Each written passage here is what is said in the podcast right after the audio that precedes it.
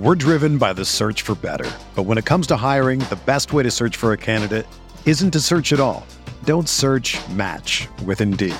Indeed is your matching and hiring platform with over 350 million global monthly visitors, according to Indeed data, and a matching engine that helps you find quality candidates fast. Ditch the busy work. Use Indeed for scheduling, screening, and messaging so you can connect with candidates faster.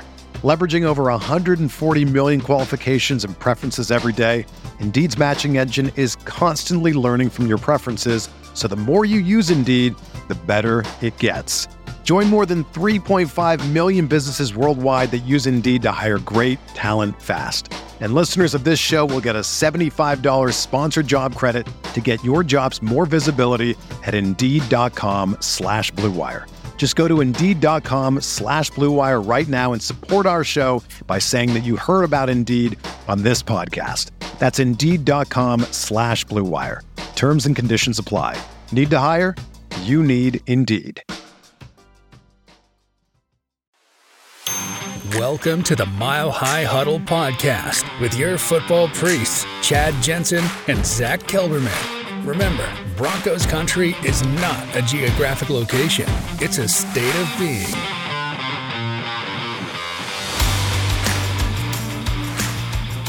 So, hey, welcome in. It's the Mile High Huddle podcast, and I'm your host, Chad Jensen. With me, my fellow football priest. You know him, you love him, Zack Kelberman. Zack, you know, not much by way of news has transpired since last you and I were on the microphone together here, but the good news is we're sitting here on a Sunday night. The Denver Broncos are kicking off the third phase, phase three of the offseason program with organized team activities. I know people get it confused. They're like, wait, hasn't everything, you know, isn't everything in the offseason organized team uh, activities? But technically, by the letter of the law with the NFL, no. But what this represents, Zack, and this is what gets me excited, is first opportunity for the rookies and the veterans to kind of cross streams and intermingle. So I'm stoked. What are you what are you looking for? What are you most anticipating seeing this week or hearing? I want to echo one of your observations. I think it was on Twitter about Drew Sanders, where you said hopefully he can carry over what he did in rookie minicamp into OTAs and uh, keep that momentum going when he's playing next to vets, when he's playing next to Josey Jewell and Alex Singleton, and not you know insert six string linebacker here. I'm excited to see the entire team come together. The rookie minicamp was the first set of practices under Sean Payton, and it's felt like a hell of a long offseason to get to that point. I'm just happy that football is moving along and uh, the Broncos are in the building. Yes, indeed. We are there. David McElrath jumping in early with the super chat. Really appreciate that, David. And uh, if what you said is true and you're going to be carpooling, you know, driving, bringing along Gary Palmer to the meet and greet this fall. Man, we're excited. Get to hang out with you. It's going to be dope. Thank you for the super chat saying good evening to everybody. MHH for life. Buck 'em with a B times three. Denver Broncos for life. Very, very cool. Thank you, David. Much love. Uh, shout out to Opethian, who officially got the first uh, non staff comment in the chat tonight. So good to see you. Uh, Michael in the house, Kevin Gray, Jason O'Neill, Ed Keating. But look at this. We have a very generous off wow. the top rope super chat from, I'm going to be honest, and I don't say this to hurt your feelings, my dog, because already I love you. A newer name. I don't recognize this handle anyway. So welcome, welcome. thank you, love you, dude. Uh, a lot of times people come in with a super chat, and sometimes it's they change their handle, Zack, and it's someone we maybe know. Yeah. Other times it's someone who's been listening a lot, and all of a sudden out of the blue they decide, no, I'm going to throw down. And maybe that's what this is. But Mr. Roosh 05, top rope super chat. Welcome. Thank you. Connect with us on Twitter. He says, almost never catch a live due to being in LA and crazy schedules. Here's for the last three years of free podcast listening. Always watch and like uh, what you guys do. Best podcast with all the shows. This and uh, Broncos for breakfast, I think is what he's saying, are my faves. Thanks, MHH for life. So cool, dude. Really appreciate that. Really appreciate that uh, Los Angeles. See, Zack, it's true. Broncos country is not a geographic location, it is a state of being. A lot of Broncos fans in Southern California. Yeah, definitely not required, Mr. Roush, but always appreciated. That goes a long way. And um, just interacting. I, have said it so many times, but it's the truth. I mean, the best thing you guys can do is interact with us and talk Broncos with us. Anything more than that, just the gravy on top. So thank you. Welcome if you're new here, and uh, let us know if you have another comment or question about the Broncos. Michael Ronquillo, what's up, big dog? In the house every single night, in the house pretty much every morning as well. So it's great to see you, big dog. Thank you for all that you do. Looking forward to seeing some of your takes tonight. Um, appreciate you, big dog. So, Zack, I got to tell you, one of the things I am uh, looking forward to. Whoa, hold on, hold on, hold on. We got to pump the brakes for a second. I'm seeing some activity. Social SoCal Johnson, pardon me, 84, saying, "Hey, I'm in LA too. Dope, love it. LA. I lived down there for a very brief stretch of time. Actual LA, Hollywood, actually. Uh, and then as a kid, I lived in the Inland Empire.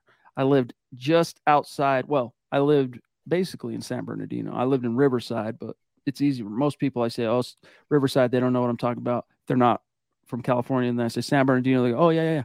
But yeah, really cool to see. It's a small, small football world. So much love and respect. Um, the Duchess, yo, what is up, Michaela? Top roping it as Thank well you, as she is uh, want to do. Love you so much. She says, I don't know what to expect from OTAs. I just want solid play and improvements. Denver Broncos forever, she's saying. Zack, I want to riff off this, but just your thoughts from McKay.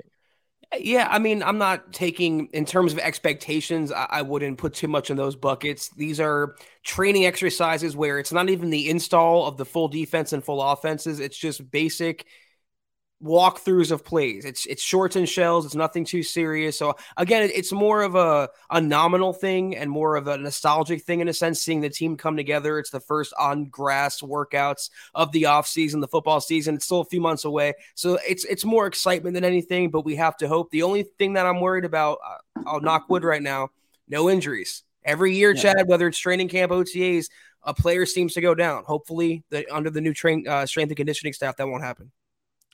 I just like you know the fact that you're you're starting to mix the stream so to speak. The rookies yeah. had some fun. They got to be with the coaches and be together last weekend a week ago and now they get to intermingle with the veterans. And drew sanders the uh, third round linebacker who i had to remind myself of this pardon me as i was writing an article a written version answering the question guys go read it uh, is the uh, drew sanders hype quote unquote too much. I decided to do that as a written article. So when you get some time, check it out. But um, I had to re- remind myself he's actually the highest drafted Broncos linebacker since DJ Williams, who was a first round pick back in 2004.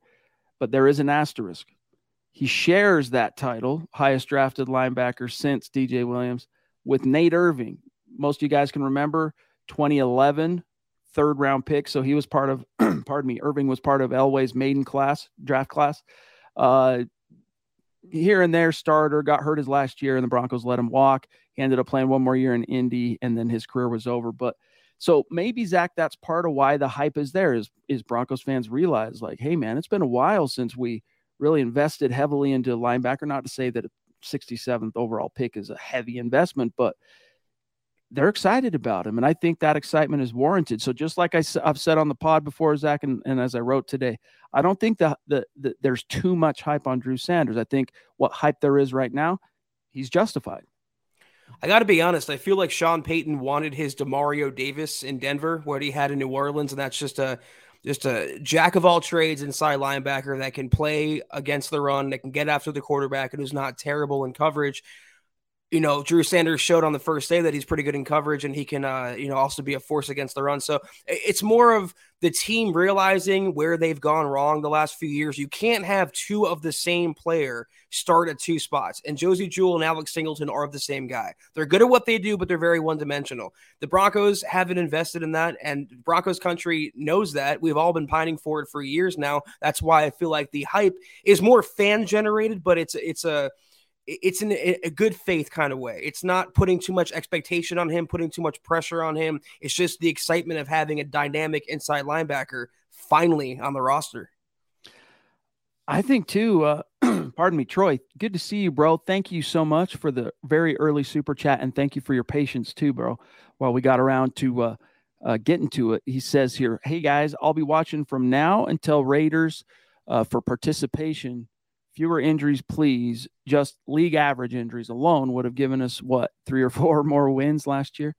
Yeah, I mean, it was a who's who list of names that was on Broncos injured reserve. I don't know. I think uh, you get league average injuries last year. It was probably would have been good for like two more wins. That's probably about I don't know, maybe more.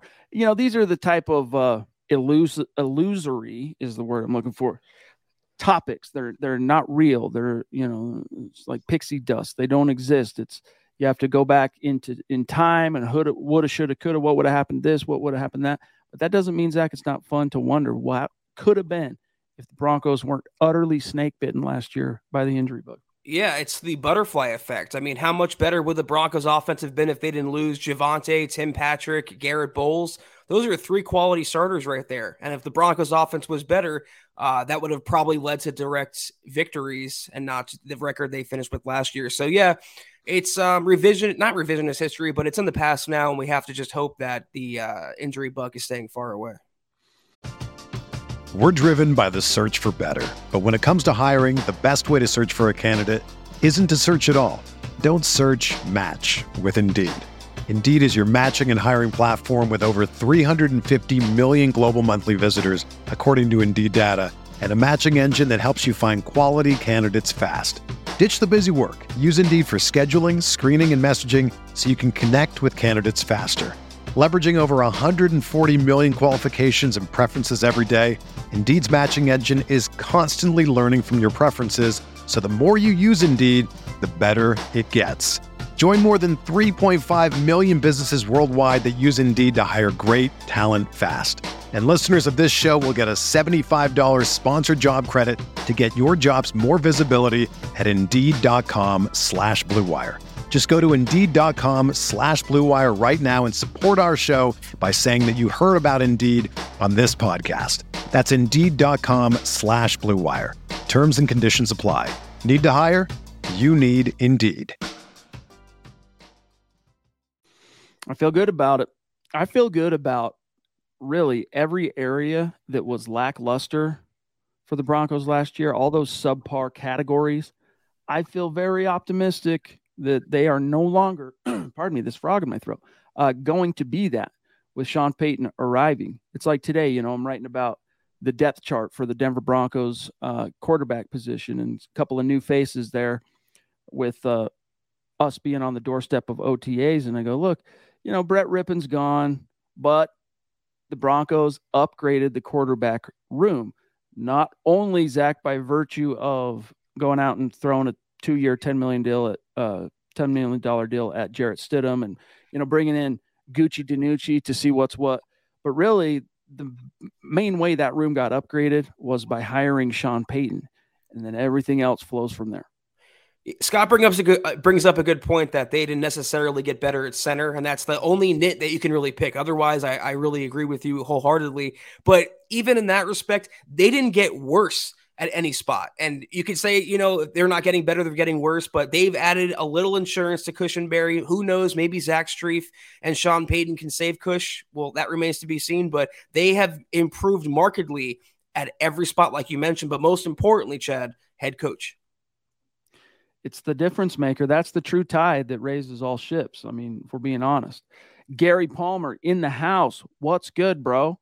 mentioned you at the top of the show and look here he is i know how to summon gary into the house this is this is how it's done love you big dog he's saying good evening to everybody buckham mhh for life love it dude thank you glp your support as always man means the world to us thank you gary david mcelrath with a second super chat tonight saying chad never eat frogs alive it's a pro tip right there I'm not. I'm you lost. Got a frog in your throat. Oh, thank you. Okay, see, this is, dude.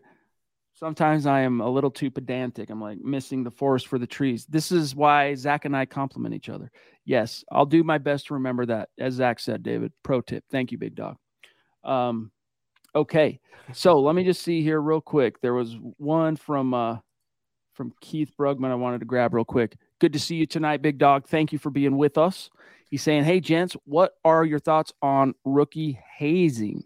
Is hazing a thing of the past or is it a rite of passage? Well, Zack, the NFL has taken some steps to um, limit rookie hazing from a I think really coming from a PR perspective, PR liability perspective. Uh, I'm reminded of some of the stupid haircuts and stuff from the years past in Broncos camp, like Tim Tebow's Friar Tuck haircut when he was a rookie. you know, the carrying of pads, you know, the veterans' yeah. pads on and off the field and all that stuff. Honestly, I don't know that I would subject myself to it if I was a rookie, but that would depend. If I was a first round pick or a second rounder, third rounder even, I probably did not do that. Allow myself to be hazed in that way. You know, I don't know. It's it's kind of humiliating. I'm trying to remember Zack who the story was. It was a Bronco, a young Bronco. Was it last year or the year before? Who was asked about the pads thing? He said, "I'm not going to carry anybody's pads." Who was that? Ooh, it's like I'm a grown ass man. I'm not going to be carrying anybody's pads. I'm trying to remember. Uh, I don't think it was anyone too notable. No, well, I think it was it Javonte Williams. No, that would surprise me. I don't know. I'll have to uh, get the gears turning, but um, I, I, I, there's not really any harm in it, but it can get a little, it can get out of hand. And I think the NFL, for what it's worth, Keith has done what it can to make sure you know it doesn't get out of hand. So, with that being said, just keep it uh, keep it about brotherhood, keep it about friendliness, keep it about, you know, bringing you into the family type thing. And I don't think you can go wrong. I think you're right about that. Keep it to horseplay, and uh, no one would bat an eyelash. But you, in today's environment, you know, with the social media and the way the world is now, or the country is now anyway, you can't get away with much. And you're right, the PR optics matter more than ever. So the teams will try to limit it, but you'd be a little naive to think that some sort of initiation isn't going on behind the scenes. As long as it doesn't become physical or you know injure physically, psychologically, emotionally injure a player, then it's going to continue, I think, even behind the scenes. I on some cursory research real quick while you were talking. It's not it's not jogging uh, who that might have been. I'm trying to remember. Something is telling me it was a guy that had a little bit of sand. You know what I mean? Like a guy that uh, had a little bit of pedigree, a little bit cat, a little bit of cachet uh, before he stepped onto the grass by virtue of his his you know draft stock or whatever. Sam Bam, what's up, bro? You're a great Bronco historian. Maybe you can remember this. Do you remember what rookie it was when asked whether he's going to be willing to carry pads for the veterans, uh, et cetera, et cetera, in camp? He's like, I'm not going to be doing that. Do you remember? He's saying here, and thank you for the super. Hey, Chad and Zack, hope y'all are doing well. Go Broncos. We're doing excellent because we've got superstars in the house like you, Sam. So thank you, big dog. I see an article that we wrote uh, years ago about Jake Butt cracking a joke about carrying teammates' pads. I don't think that's who you're talking about, though. No, because he was like good natured, willing to do it. Like, it sounds know. familiar. I just can't place it. The person. It's neither here nor there. Interesting question, though. Um, yeah. So, uh, a couple of the, of the storylines I'm curious to see unfold is, you know, today, for example, Zack, I'm writing up not necessarily like a projected depth chart because first of all, Broncos they're not going to release a depth chart for a while. So this is like going off of like just what I think the depth chart is, my best educated guess of what the depth chart is. And I had uh, Jarrett Guarantano as QB3 and Ben DiNucci as QB4 by virtue of he's the newest guy into the fold, so to speak.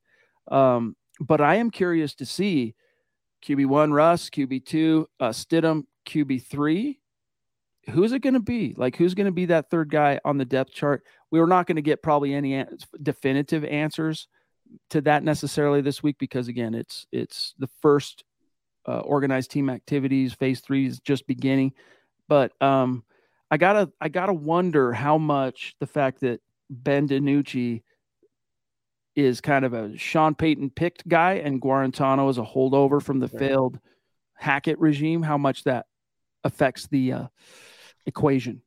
Listen, we're talking about quarterback three here. It's probably a practice squad guy in all actuality, and uh, you're not looking to find the next Tom Brady. If we're being honest, um, I just happen to think, considering uh, DiNucci's experience, at least with the Cowboys, it's something. He has something on film, and what he did in the XFL.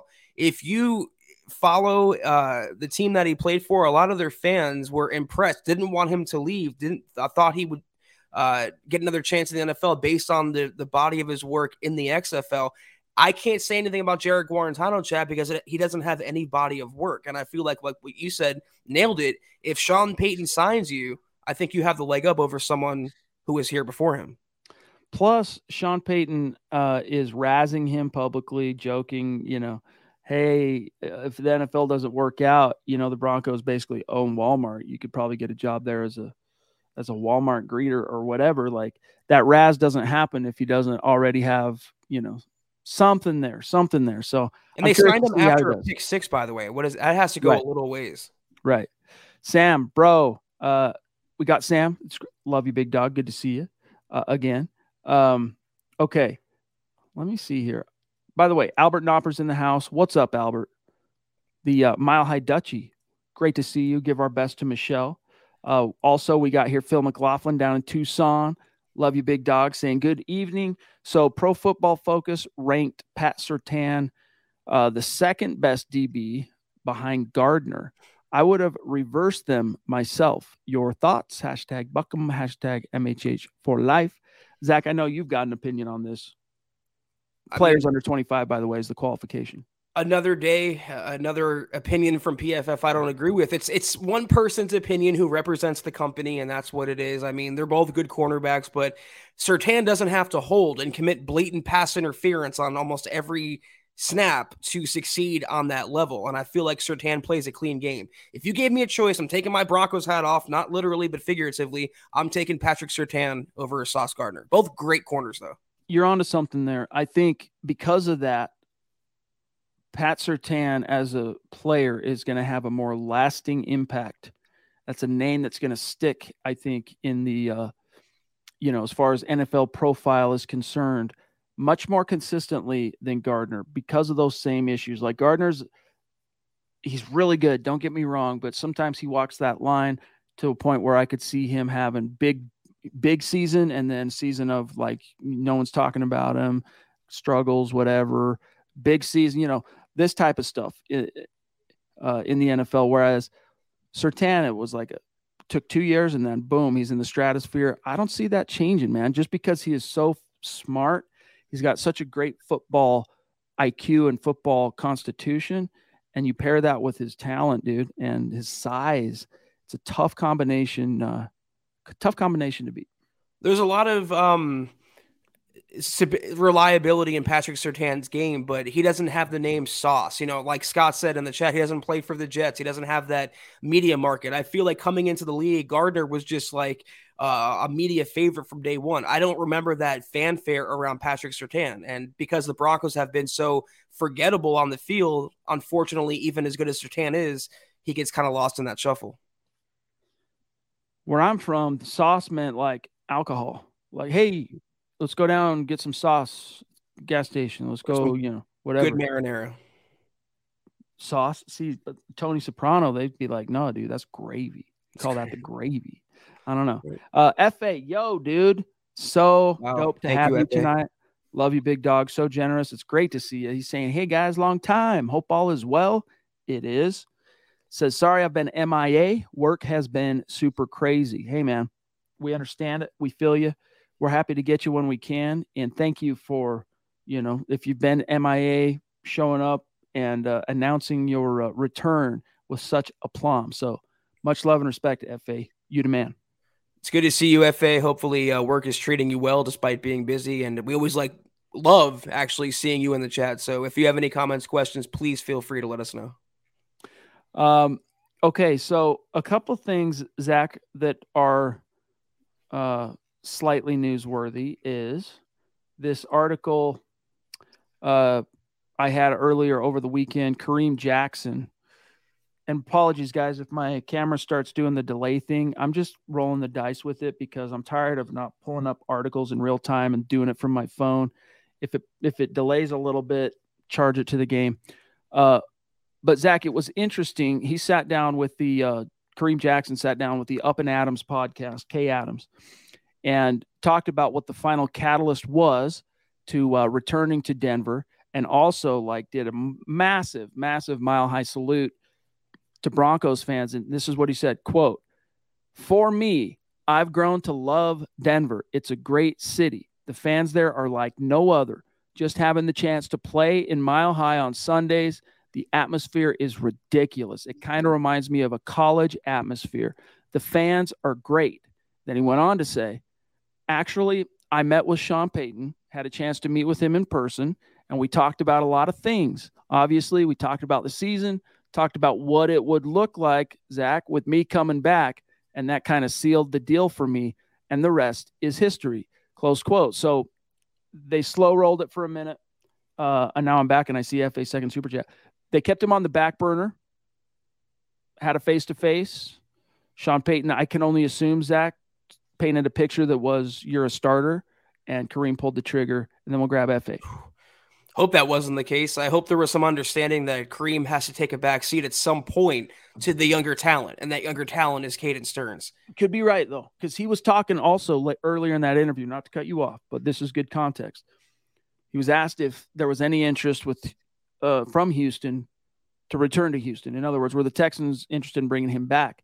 And he said no. And as he was talking about it, he was like, I, you know, talked about the different safeties that are on the roster there. And he's like, you know, I wouldn't mind being the number three basically and helping usher these guys along. So it could be that that might be the role that that Sean Payton has in mind. Starter if we need you, you know, a big brother if we don't he has he's a very intelligent guy. Say what you want about his on-field play. I really like the way he handles himself with the media.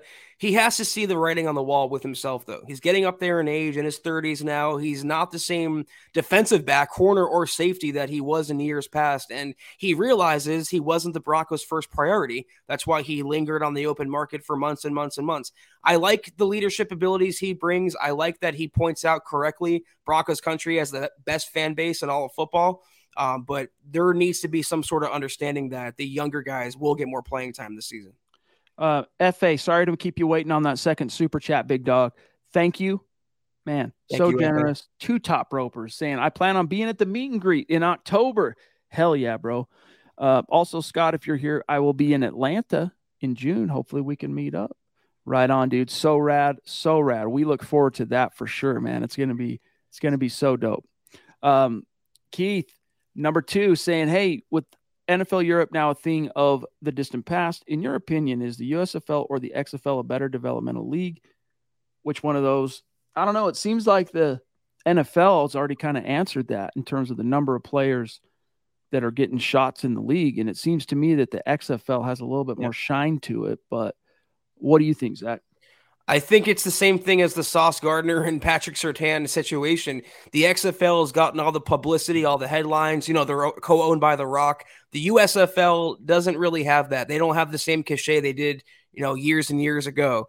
But I feel like if you can play, you can play, no matter what league that comes from. If you can put it out there on the field, a team will come calling. Fortunately, the Broncos found a couple players from the XFL, though.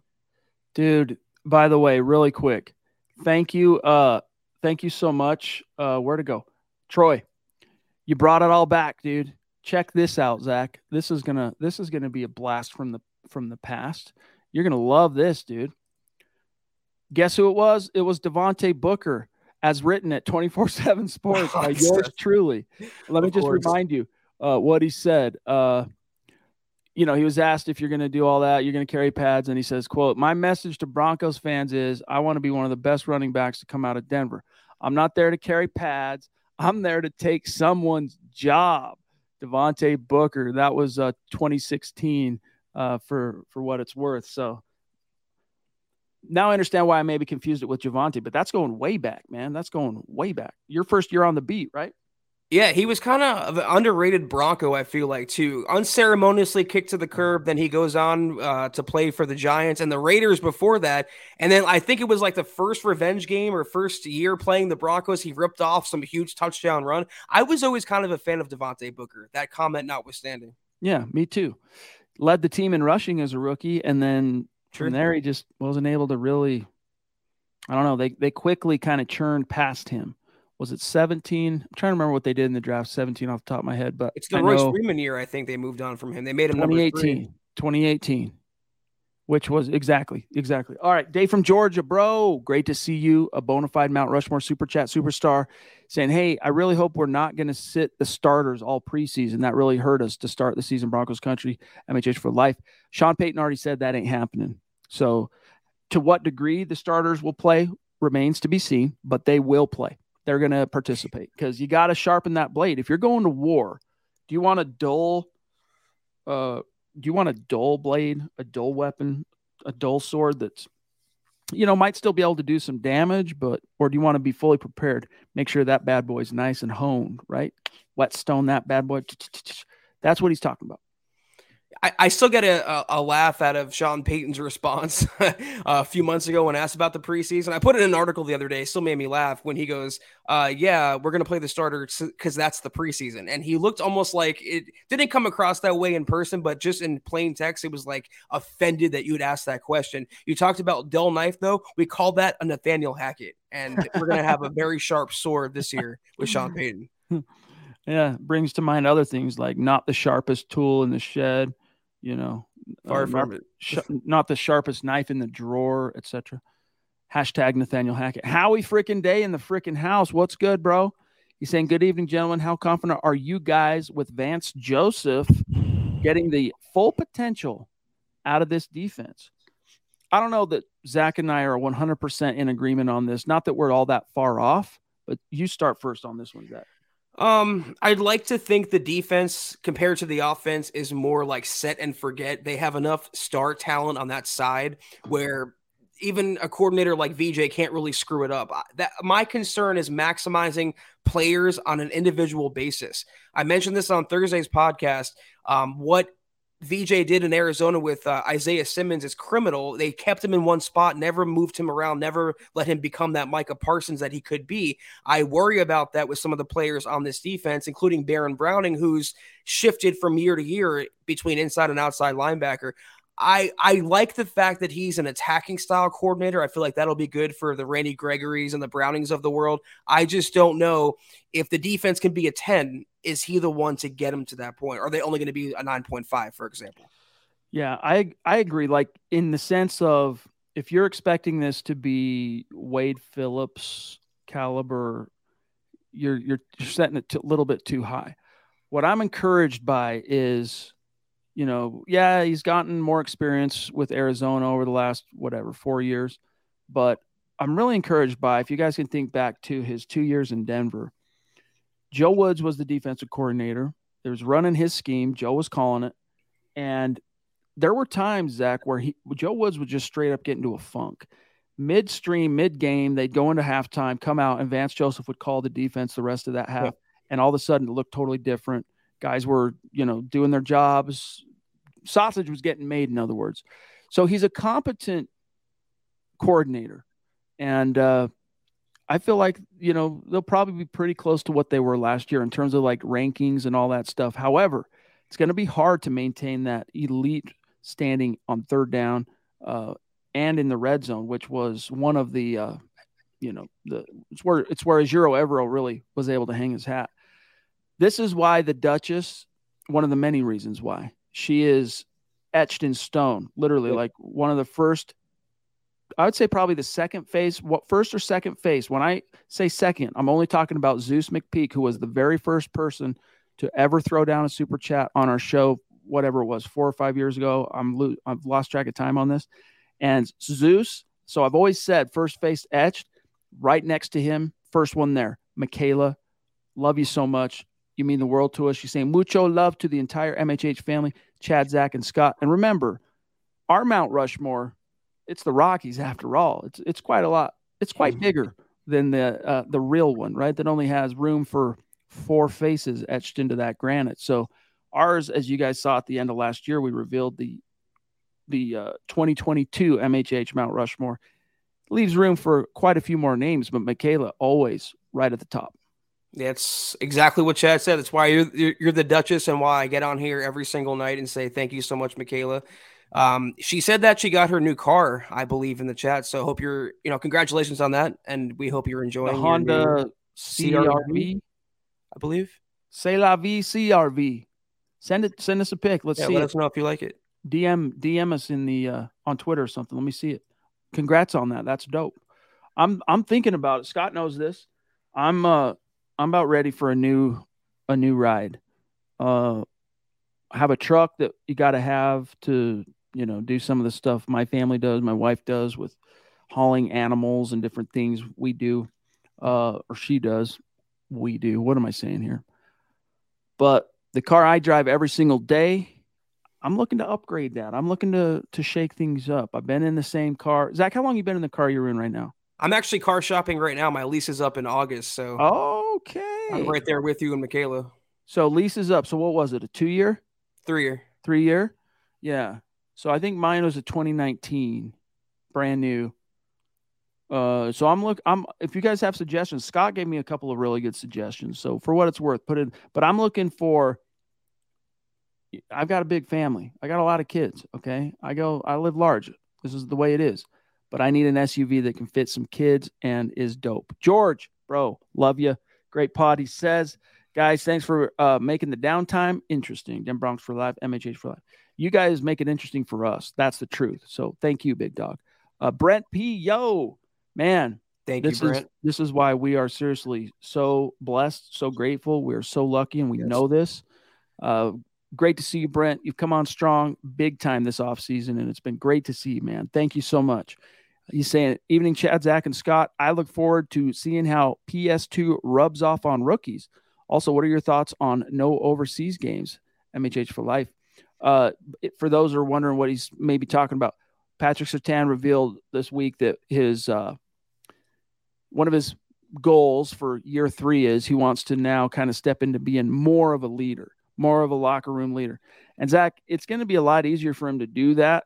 It would have been easier for him to relatively easy compared to maybe some young players to assert himself as that earlier in his career because of his bona fides as a decorated college guy at Alabama and then being a first round pick. But now that he is an all pro and a pro bowler, the team's lone pro bowler from last year, he's got some not so much bragging rights because that's not really his style, but he's got a he's got some cachet.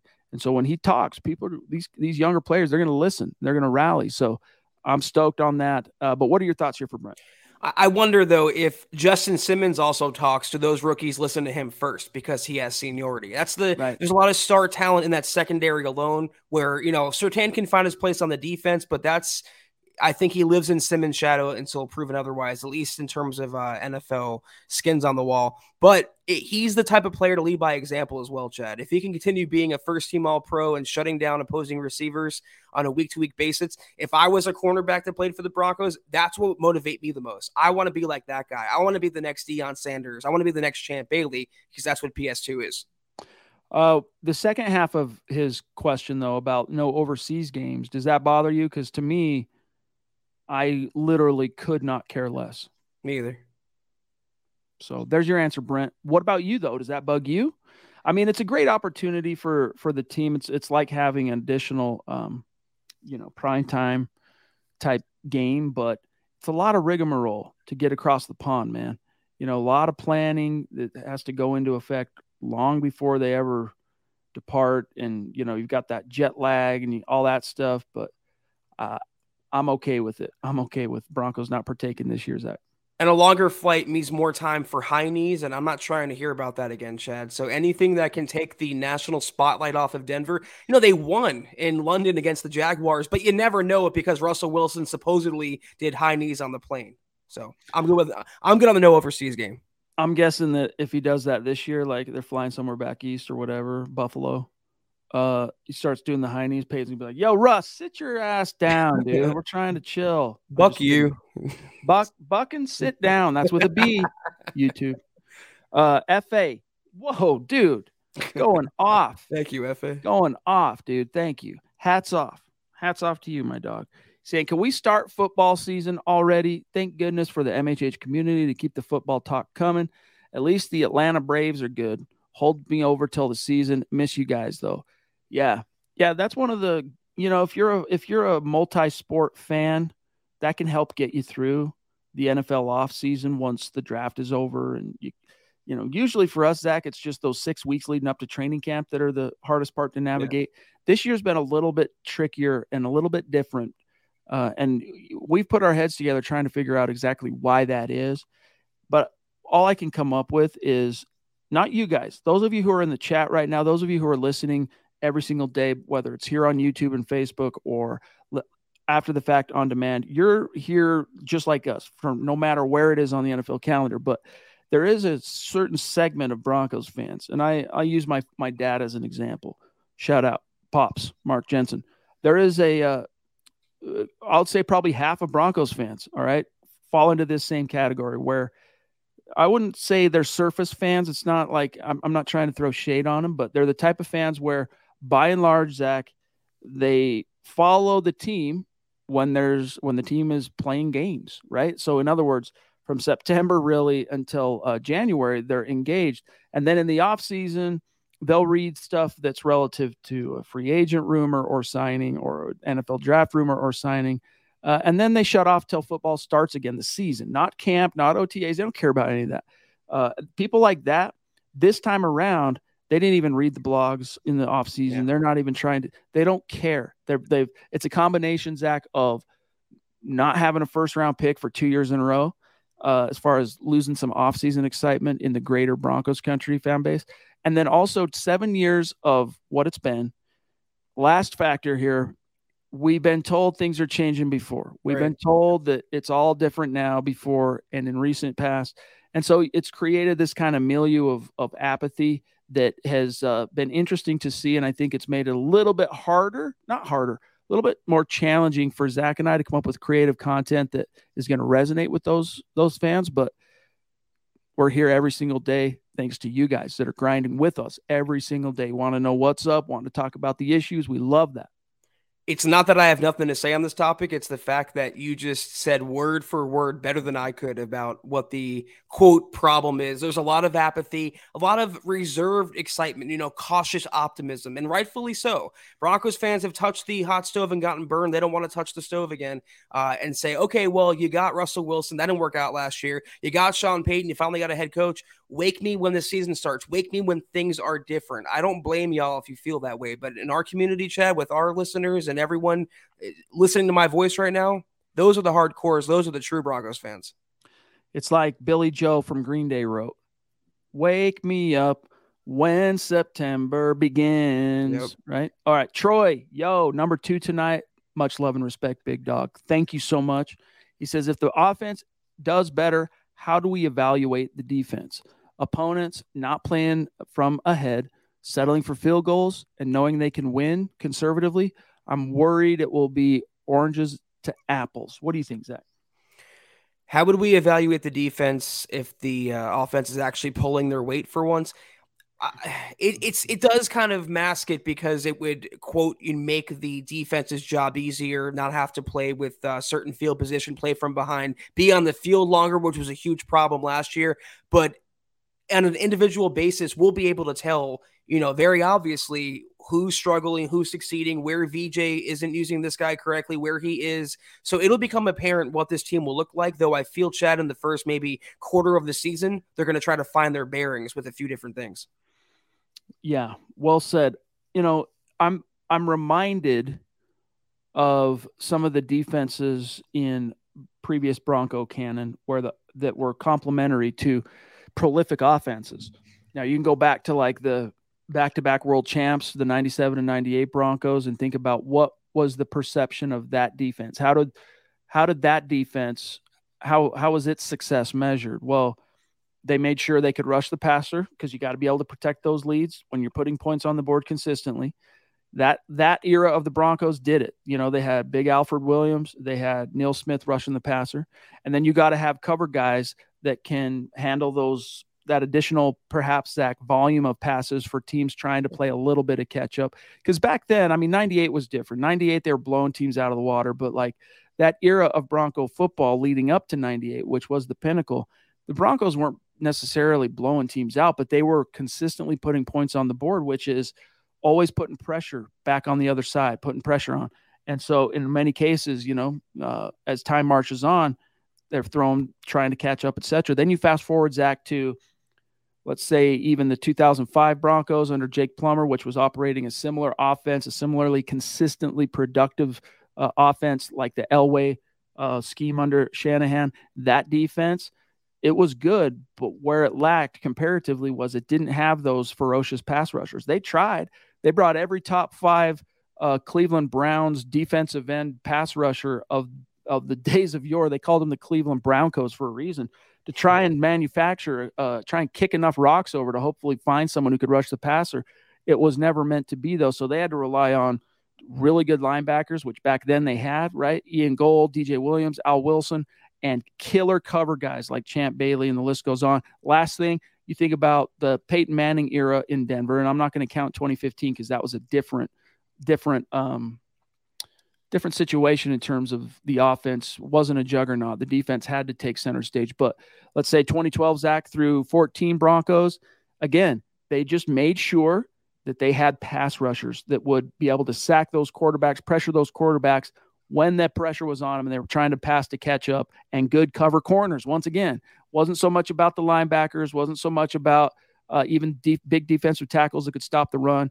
So I think in this case, to answer the questions very long winded way, I apologize, but there it stacks up to where a lot of that stuff is going to could transfer over if this offense does manage to become even as good as say like a 97 Broncos offense. But do they have the horses to get get after the passer this team? That's what I worry about. It could end up being more like the 2005 Broncos where they had some cover guys they had really good linebackers but they could not create pressure without throwing the house well said. Uh, one thing to echo your point, I view this as kind of like a sliding scale. So, in the last five to six years, the Broncos have fielded, for the most part, like a top five defense, let's say, and but they fielded a bottom five offense as well. So if you slide it a little more, where if the offense becomes top 12 and the defense has to go to top eight or top nine, top 10, I will live with that. I don't care how they win. I don't care how it looks when it's all said and done. If they get those victories, that is the bottom line. That it is. Phil, bro, love you. He says if Williams, Javonte cannot start, rank the RBs one, two, and three. Also, I'm looking for a new car. I have also looking for a new car. I have used Costco and AAA. Great way to get a car. Okay. I wouldn't have even thought of that. I'll keep that in mind, dude. Thank you, Phil. Good tip.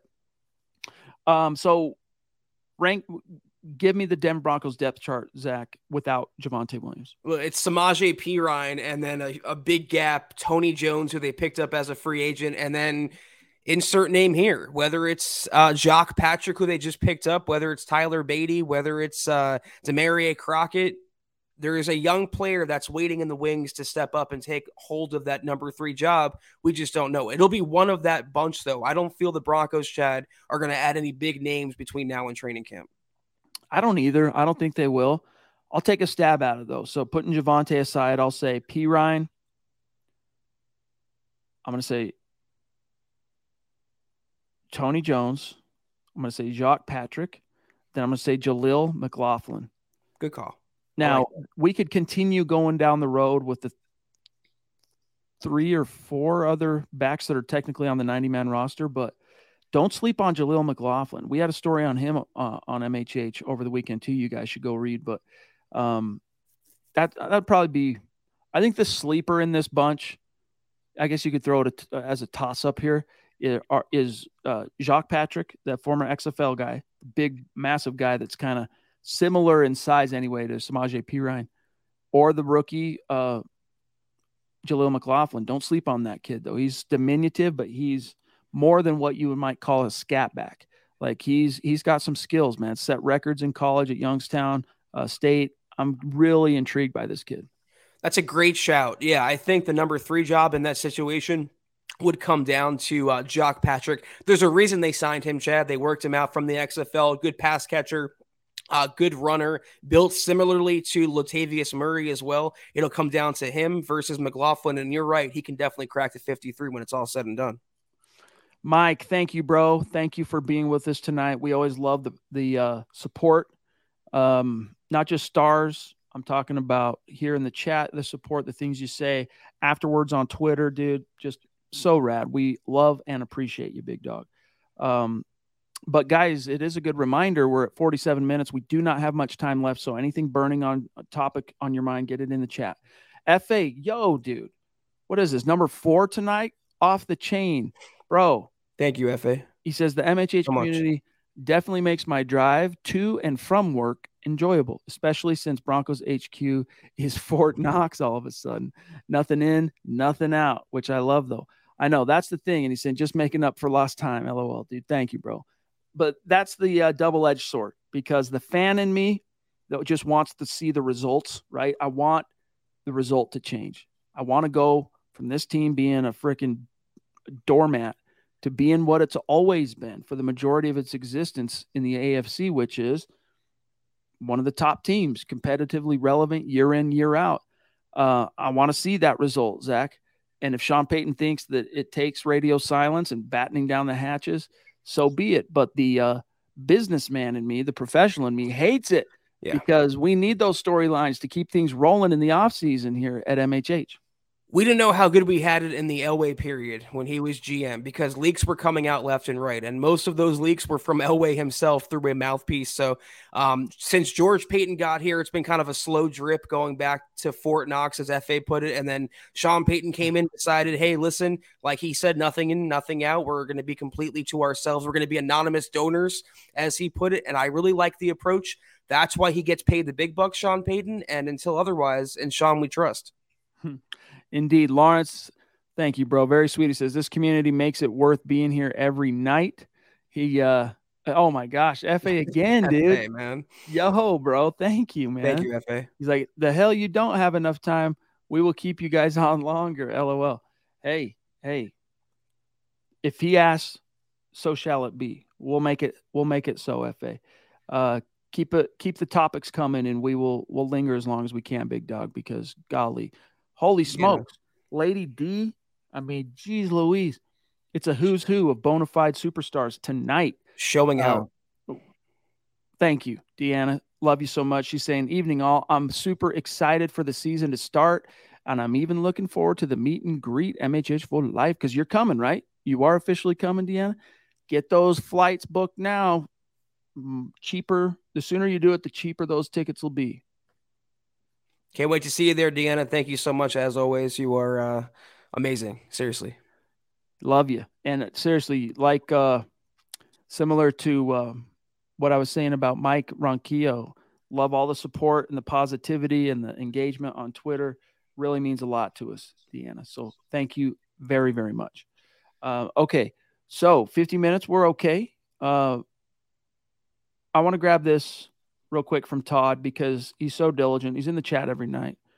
Says, I also want to see what running back will stand out as a good third running back candidate. Who shall it be? So it depends on your definition of good. To me, Zach, what I think here is all right, if it's the third guy, what do we know about the first two guys? So in this case, I am going to include Javonte Williams into the equation because I think he is going to be a part of this, even if it isn't as, you know, immediate the first quarter of the season. But what is Javonte? He's a do it all back. He can do it all. What is Samaje Perine? Same thing. Both those guys, even though they have slightly different style to them and slightly different body type, they are two guys that can do everything. Okay. So, in that sense, the third guy, you got to look at it like this, Zach. Do you want it to be someone who can also do everything? You know, uh, master of all, so to speak? Or do you want it to be a guy that is change of pace, that when they go in, it's not a kind of energy, vibe, stylistically, it's different from right. the other two guys. So that's where you have to really prioritize what that even means. Great point because the top three running backs, Javonte, Samaje, and Tony Jones, they're all kind of built the same. They're all big bruisers, not not a game breaker like a Chris Johnson, for example. Let's say they don't really have that. And who is that guy going to be? And you make a really good point there. Would you want to keep another of the same kind of running back? The problem with that is, for the most part, McLaughlin and uh, Jacques Patrick are of the bigger variety. So maybe Damarea Crockett. He looked decent in preseason, Chad, as kind of a shiftier running back with speed. They do need that change of pace because no one in that room really has those wheels. Indeed. And you know what? One guy that might be able to accommodate is Jaleel McLaughlin. When, when I when I talk about record setting, as Mike so helpfully uh, writes here, more than eight thousand rushing yards in college did this kid produce. So uh, do the math on that. But he's five seven. What is he? Five seven, one eighty five, something like that. So he is a smaller guy. You know, Philip Lindsay proved that uh, more diminutive dudes can, if they have the right, you know, what's between the ears stuff, the right heart, the right vision, all that stuff, that they can hold up between the tackles in the league. I mean, Phil never, still to this day, never fumbled the ball in the NFL. Um, but it's the exception, not the rule. I think Jaleel Zach, if if he ends up finding a way to to stick to this this roster, it's going to be with explosive playmaking. He's got speed, he's got short area quickness. Um, I haven't watched any of his tape. I'm like, I shouldn't say. I haven't watched like any game film where I'm like studying how he does. I'm, it's just a few highlights here and there from what I've seen. But it, he's a guy that might not have, say, you know, you think back to the Sean Payton stuff in New Orleans all those years, and I think back to Darren Sproles what he was able to do with Sean Payton. If he can become that good of a of a receiver, We'll see. Man, there's room for that kind of a role on this offense. They don't really have that. I mean, Javonte can catch the ball out of the backfield. Perine can, but not a guy like Sproles who could catch the ball out of the backfield. Great vision, twitchy, freaking hard to tackle because you can't catch him. Uh, so we'll see if maybe Jaleel can be that guy. Yeah, I feel like I'm going to summon Vic Fangio for a second. So, you know, earmuffs if you have to. Remember when he said tackle Always gets me, man. Tackling was non-negotiable. That was one of his big deals, and uh, how funny that turned out to be. I feel like for Sean Payton, what's non-negotiable for a running back, you have to be a good runner. Obviously, you have to be a good pass catcher. You have to be good in blitz pickup, or at least serviceable, and you have to contribute on special teams. So whatever of those players really stands out as a quote four-way guy will get the attention of Sean Payton, and that would be could be Jaleel McGough. I think you're right about that and that also I think answers Phil's question: which of these guys compares to Philip Lindsay? And I, I honestly don't say this just because of the relative size. I mean, Phil had Phil had about 10 pounds on him and an inch uh, in height, but it's probably Jaleel McLaughlin, honestly. But it's not an apples to apples comparison because again, Lindsay had all those, you know, wasn't a great catcher out of the backfield or whatever, but he could run. He was fast as hell, man. You give him daylight, dude, gone. Think of all those highlight plays, Zach. 2018 got him all the way to the Pro Bowl.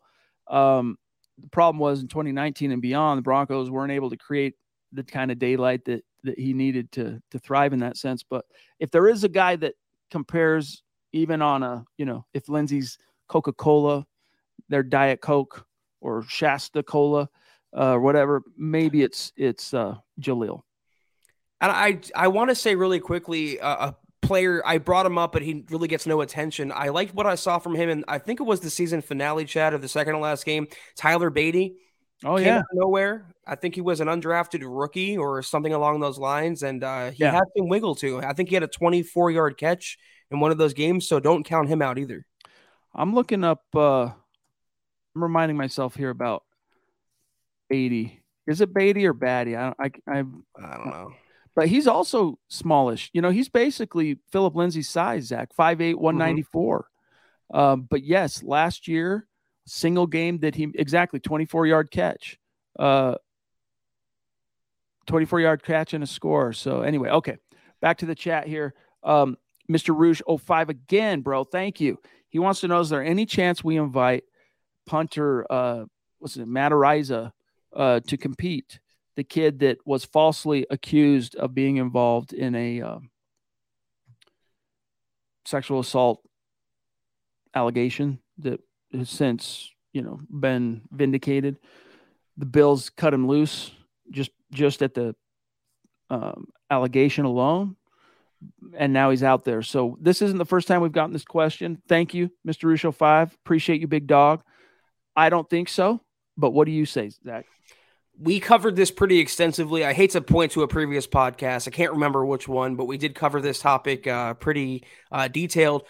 Great punter. It's very unfortunate what happened to him because his professional career, his life. I hate what happened to him. So do I. his life was forever changed by a false allegation, and uh, uh, the person who accused him is facing no penalty because of that. So that's a whole other story for a whole other podcast. I think he's playing in some developmental league. I th- Scott reminded me like Mexico or something like that. Hopefully, he'll get a shot, but it, the PR blowback that a team would get, and I mentioned this earlier, you can't get away with certain things in this generation, this day and age. Social media would blow up if the Broncos would be the team to take a chance on Matt Araiza. And, and beyond that, they signed Riley Dixon. They have their starting punter. I don't think they're going to be in competition for another. Well said. Uh, thank you, Mr. Roush. Uh, FA, dude. Holy wow. smokes. Incredible, He's, man. Love you, big dog. He says, What about Chase Edmonds? Or did he already sign? He did. Yeah. He signed with the Bucks. So he's uh he's out of reach, but Broncos were never that stoked on him. This, I mean, this regime. Obviously, George Paton was part of the deal that brought him here and everything, but for whatever reason, Sean Payton wasn't all that stoked enough to try and do what it took to keep him around. So that's that. Because I mentioned earlier, you have to be available, you have to be durable, you have to be reliable. And Chase Edmonds had a very long injury jacket I'm pretty sure he came to the Broncos and then got injured, like most of formerly injured players do. So he he was a, a, surprising a fan favorite in Broncos country. A lot of Broncos fans wanted him back, including FA, but he is no longer on the open market. Yep, we'll always kind of wonder what could have been with him, but uh, we wish him the best in Tampa. Joins obviously another former Bronco there and Shaquille Barrett. So wish those guys the best. Uh, but we are about out of time, guys. Before we dip on out of here, though, we do have a few messages for you. So don't leave. That was another outstanding episode of the MHH podcast. If you're not following us on Twitter, be sure you're correcting that at the MHH pod. You can follow the main account on Twitter at Mile High Huddle, Chad at Chad and Jensen, myself at Kelberman NFL, and Scott at Scott Kennedy. If you guys want some merch like BuckEm with a B merch, head on over to mhhmerch.com and check it out for yourself. A lot of cool things on there, I promise y'all. And if you haven't, go to facebook.com slash mile huddle pod. Be sure you're liking that page and following that page. If you're on IG, be sure to follow us at mile underscore high underscore huddle. And if you're on Apple Podcasts, make sure, make sure you're leaving your football priest a five star review for a chance to win some of that merch each and every single month. But if anything, please subscribe, like, and share this video and every video you see on the MHH channel. It really helps us grow and reach more Broncos fans, just like you. Love it. Doug Raquel jumping in uh, at the 11th hour. Love you. Good to see you, Doug. Thank you, big dog. Again, your cat looks like my cat. So we're friends now. Uh, we've always been friends. You know this, Doug. Good to see you. Um, guys, thank you for being here. You know, MHH, we pride ourselves. There's a, there's a lot of people in our in our market in our realm here um, that do podcasts. There's a lot of people in our realm covering the Broncos that blog and tweet and all that stuff. But one of the ways we try to separate ourselves, uh, and it's because of you guys, is we literally podcast seven days a week here. All right. And you know, there are others out there that will say they have a daily podcast, but even in the season, that, that means like three or four podcasts in a week. We do it every single day because we know you guys expect it. You want that. And so that's why we're here. And seriously, the, the, the support we get from you, we say it, we say thank you, we show our appreciation, we tell you how much we love you. But I just want you to know those are not just words. That's how we feel. And it's it means everything to us, keeps us going, literally helps us keep the lights on. So thank you to everyone I'm about to mention here tonight who uh, threw down on YouTube on Super Chat. And I'm going to start with the ladies. Michaela, the Lady D, love you guys. Thank you so much. Uh, of course, FA going off tonight. So good to see you. So great to have your insight back in the chat, big dog. David McElrath, Mr. Roosh 05. Roush, Roosh. I'm sorry, I'm not sure which one. But either way, however it's pronounced. Love you, big dog. Great to see you. Great to get to know you a little bit here tonight. Troy, uh, Gary, Sam Bam, Dave from Georgia, uh, Brent P. Bro, love you, big dog. Um, make sure I'm not missing anybody on on YouTube. Love you guys on Facebook. Howie freaking Dave, Big Boy Stars. Mike Ronquillo, Big Boy Stars. Phil McLaughlin as well. Lawrence Rivera as well. George Fox, Keith Brugman. So when I say much love and respect, I mean that. I hope you guys know it. If if I was in person with you right now, I'd shake your hand. I'd give you a bro hug right now. Thank you very much. Love you guys. We'll see you tomorrow night. Have a great rest of your weekend. Great start to your week. We'll see you tomorrow. Take care. And as always, go Broncos. Head on over to milehighhuddle.com for all things Broncos.